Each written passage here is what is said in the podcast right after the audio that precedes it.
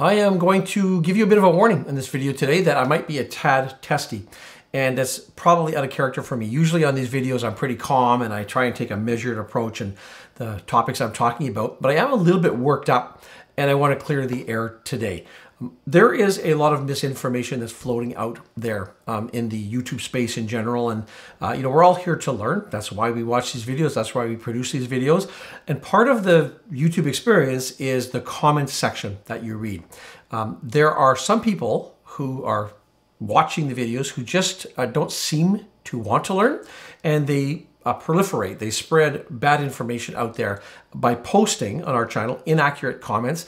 And my concern here is that uh, sort of at you know, in a minor sense, they're misleading people. But at the end of the day, the biggest problem is that they may be hurting those who are trying to learn. The topic of today's video is this area of high yield ETFs. And this is one of the most quickly growing segments of the investing space that's available to Canadian investors. And there is lots of coverage. The space is getting a ton of coverage on various channels and in the media in general. Um, really, really importantly to understand here that not all high yield ETFs are the same. Different funds do things differently. There's different structures, there's different strategies that they employ, and it can be confusing I'll say that. And what does this confusion lead to? Well, it leads to doubt, it leads to suspicions in the worst case scenarios. Three of these sort of common misconceptions that I hear all the time or I read about all the time are uh, first of all, the upside potential of covered call ETFs. Secondly, there's this concept of return of capital and what impact that has on your portfolio. And thirdly, capital erosion, something you're going to read a lot of comments about in the space here. So we're going to talk about those today. I would like to start by thanking Hamilton ETFs who have graciously sponsored our video today. And I'm going to be using one of their funds to provide examples to explain the concepts I'm talking about here today. And specifically, I'm going to use the Hamilton Canadian Financial Yield Maximizer ETF. The ticker for this fund is HMAX, and it is currently Canada's highest yielding financials ETF with a target 13% annual distribution. That is a very, very attractive distribution, obviously, and I'm going to break down the mechanics of how that comes to be. Uh, but first, I'm going to move on to the first of these three major misunderstandings. I'm going to call it misconception number one. High yield funds have no growth potential. You are going to hear a lot. You're going to hear people who maybe aren't that well versed in the space saying that if you use a covered call overlay, very popular these days, you don't have upside to the potential. So you're relying entirely on the options premium flows that come into the portfolio uh, to fund the portfolio growth. Now, I would say in the vast majority of cases, this simply is not true. To be clear, there is a scenario that that would apply, and this would be if you had a covered call portfolio where every single position at all times had covered calls written against them. And in that, that uh, scenario, you would expect that you would forego upside potential uh, for the collecting of a more, a larger volume of premiums. But it is very rare that you would see this. Uh, most fund managers don't go all in on a portfolio like that. A far more common scenario is you would see here in Canada where a fund manager would write covered calls on a percentage of the portfolio. Say 30% is quite common or 50%. That then leaves the rest of the portfolio to grow though. So this is a misconception. The the, uh, the reality is that the covered call strategy, the covered call overlay limits the upside potential in pretty much all cases, but it doesn't eliminate the potential. In part of my due diligence, as I was preparing for this video here, I met online with Patrick Somerville. He is the senior partner. He's the head of business development uh, with Hamilton ETFs. I asked Patrick to speak on this topic of upside potential. I want to share with you a bit of what he had to say on that topic. That, yeah, so there's definitely that is definitely true. Um, typically, investors in covered call ETFs they accept uh, what we call as a yield return trade off. They have a lower long term growth um, as basically the option strategy caps your upside potential, which, as you mentioned, I think investors in these funds are, are willing to accept that trade off, and you can see that in the numbers and the growth of the of the category, which we talked about earlier. Um, I think people are perfectly okay with that. If you're if you're a pure growth investor um, and income doesn't matter, then then cover call ETFs probably aren't for you, right? And I think there's you know this isn't a be all uh, strategy for for every um, risk profile. It, it's really you know meant more for you know people seeking monthly cash flow. So as you can take from Patrick's word, he's reiterating my thoughts on this that there's no doubt a limit to upside potential, but not the elimination of that. If we look at the fund I'm featuring today, HMAX, their initial target allocation is 50% of the portfolio to have calls written against it. So if we use the example, half of the portfolio would you be used to generate this income, but the other half would remain to provide the growth opportunity. When we look at the Canadian banks, I mean, we know that they've done very well over time. And so without exception, without question, we would want to participate in the growth of that over time. I certainly wouldn't want to forego all of that. In my opinion, I think a fund like this really looks to hit that sweet spot. You know, it has excellent income from the covered call overlay, but it also allows for growth in the sector as well. And for a lot of investors, this makes sense to have that combination of the growth and the income. Important to note here, though, another sort of misunderstanding. A, portfolio like this is still subject to the, um, the downside of the market in the financial sector, which is where this invested, if that space in general or the, the 10 holdings it has here declines, you'd expect the ETF to decline along with them because um, you, you own the companies. It's a covered call strategy, so you own the stocks in the portfolio. Um, one thing is the the downside would be mitigated to the extent that the fund manager brings those premiums in. So uh, yes, they're subject to the downside declines, but to a lesser degree than if you simply owned the companies themselves without that covered call overlay. I would like to move on now to misconception number two, which is the return of capital argument. And you're going to hear a lot of chatter surrounding return of capital or ROC or ROC as it's, as it's called.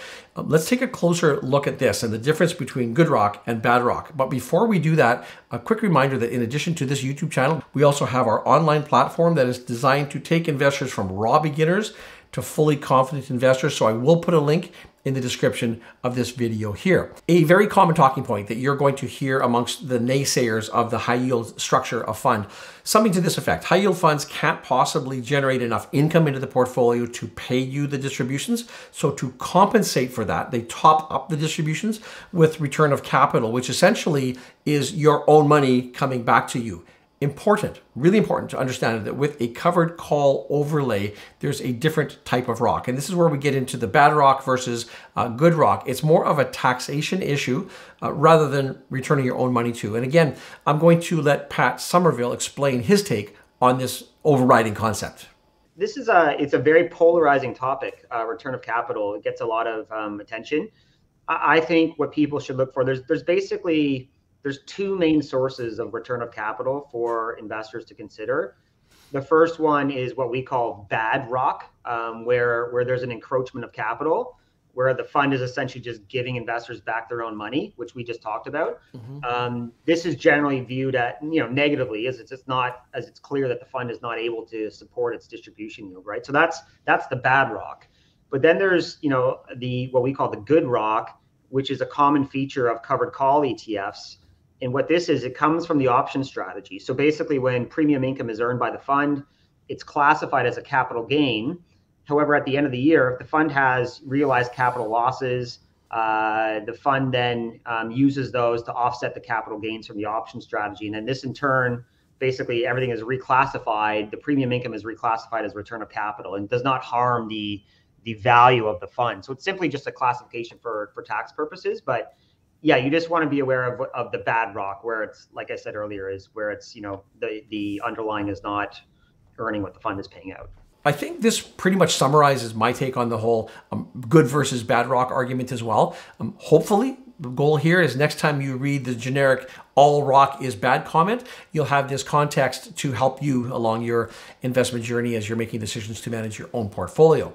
Now, I want to move to the third misconception. You hear this a lot is the erosion of capital. And again, you're going to hear a lot of people say that the funds pay out high distributions. That's really all well and good, but this will ultimately result in the erosion of your capital. As I said at the outset, there are different types of funds, there's different types of structures, and admittedly, yes, some of these funds have what I would call a very bad track record. Um, to each their own. Uh, my investment style, I'm not a fan of taking a long-term investment that doesn't grow in value over time. I love the income that some of these assets generate, but I also want to grow the assets over time. I might be a little bit old school in that regard, uh, but that's how I think. And as an example, uh, I've done a video on this channel of uh, covering split share corporations, and a lot of these types of funds have in fact experienced negative results when it comes to their principal. A lot of the distributions in some cases are in fact return of capital, and because of this, it, it tends to give the whole high yield space a bit of a bad rap. I, I, will put a link to the video for the, the video that I created some time ago. And it, it, it, the goal of the video is to explain the pros and cons of these split share corporations so that you can be fully informed because that's ultimately what we're here to do, to understand what you're buying, right? In my opinion, if a fund regularly dips into the money that you yourself put there and returns that capital to you, that's what I would call bad uh, rock. And over time, in fact, it will uh, erode the, the value of the fund. Uh, again, I uh, was speaking with Pat Somerville on this, and I asked him for his take on this particular issue, and I really like what uh, he had to say. I'll share that with you right now. I think it's something to be aware of. I think it's probably too general of a criticism, um, as not all higher yielding funds are created equal. The scenario you you mentioned in your question there, this is really only the case when the actual funds pay out more in distributions than what the underlying holdings are earning in the portfolio. And essentially, what's happening there is the manager or the the company or the ETF or fund is essentially grinding the net asset value of the fund. They're taking money out of the capital to fund the distribution. So to us, that's that's not a very good proposition. I think that's a critical thing for investors to look at for sure. Um, is to to make sure that portfolios are are earning close to what they're paying out. I fully agree 100% with what Pat has to say here. And I hope this kind of helps clear up this concept of the erosion of capital, when it might apply, and when it might not apply. I do want to move now to the mechanics of the, the HMAX, the, the uh, fund that we're looking at today, and sort of get to the crux of the argument. The, the big question is, how does a fund like HMAX manage to pay out a 13% yield um, annually without eroding the fund? Simply put, in this case here, they are bringing a very unique style uh, of covered call overlay to the Canadian market. And I'm really excited about this fund. Uh, they really are, it, it, sort of differentiates them from the masses. Really importantly, I'm just going to quickly add here, um, a lot of people assume that in this covered call space, the fund will use leverage to enhance their yields. Um, some funds do, but in this case, the HMAX fund does not use leverage. So I just thought I'd throw that in there to make sure that people aren't sort of automatically assuming that because that's something you might read comments about as well. The mechanics of this fund itself, uh, the fund owns Canada's 10 largest financial services companies, so it's diversified across uh, our largest banks, insurance companies, and asset managers. As we know, the Canadian financial sector is well known for its attractive dividends and consistent and reliable dividends that it pays.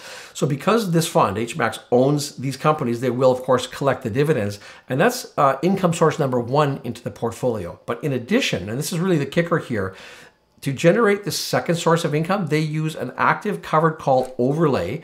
And in its current form, they will write 50% of the portfolio on at the money premiums at the money calls instead of the more common out of the money calls and that generates higher premiums now stick with me here because i'm going to get a little bit technical but i really want to explain how the math works on this and i'm going to use um, hmax as the example here they own all of the, the, the major canadian banks I'm going to use Bank of Nova Scotia as the example here. At the time that this video was filmed, Bank of Nova Scotia was trading for $72.91 a share. If we look at the options chain on this, we can see that the bid price for a 73 dollar, so let's call that at the money option, 30 days out is a dollar 51.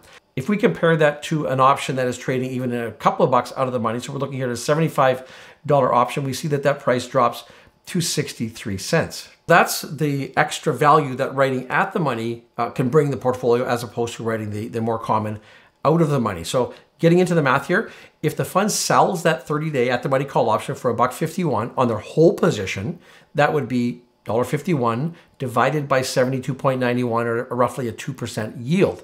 If you annualize this now, you would take that times 12, so you get a roughly 24.85% annualized yield. If you then use the target coverage of 50% of the fund, so remember they're, they're not doing the whole fund, they're doing 50%, you cut that in half and you get down to 12.43%. Now, when you take the regular dividend and add to that, and currently Bank of Nova Scotia is paying a 5.64% yield. If you take the 12.43 that's generated from the option strategy itself, you add that to the 5.64 yield from the, the normal dividends, you get a total of just over 18% as of the current date. Now, in this example, that obviously more than covers that target of 13%. Uh, there's no doubt uh, obviously, this will vary from month to month. This is one example. They own 10 different companies in the portfolio right now. So there's going to be roughly, you know, there's going to be some variations, but I, I hope this gives you sort of the, the mathematical concept of how the fund can generate this type of income to pay that targeted 13% yield. Um, in this example as well, as I mentioned, you are sacrificing that 50% upside because it is in fact uh, capped by these call options. Now, if we compare that 13% targeted yield to um, to their peers, to the, the competition out there, a typical covered call ETF today yields around 7.82%. But if you go to the weighted average yield on the big six banks, you can see the stark difference here of 4.59% versus the funds that use these covered call overlays, or in this case, the uh, the more attractive if you're looking for income um, at the money strategy. So as you can see, if you're an investor uh, who places a high priority on the uh, current income that you're generating into your portfolio, and you're willing to forego some of that upside potential, this certainly could be something that you might want to look at. It might be a good addition uh, to your portfolio. As I said at the outset, it's really hard to know who to believe uh, when you're reading comments on social media, when you're watching videos like this. Um, there's a lot of confusion out there. Uh, don't be too hard on yourself if this is not something that comes very clearly. Uh, sometimes you have to really look at it and, of course, use critical thinking. Don't take anything at face value that you see on, on YouTube. And I would uh, uh, include, of course, our channel on that. Hear what we have to say, but do your own homework to make sure that we know what we're talking about as well. That's what this video for. The video is designed to help clear up these misconceptions. Now, if you are the type of investor who likes high income yields like this, you're looking for other high yield funds as well, I will put a link here to another video that Brandon prepared talking about a couple of Hamilton funds. I would encourage you to check that out. Um, as always, we do have uh, our Investing Academy. I will put a link in the video description below. And I thank you for watching this video. I really look forward to seeing you in the next video.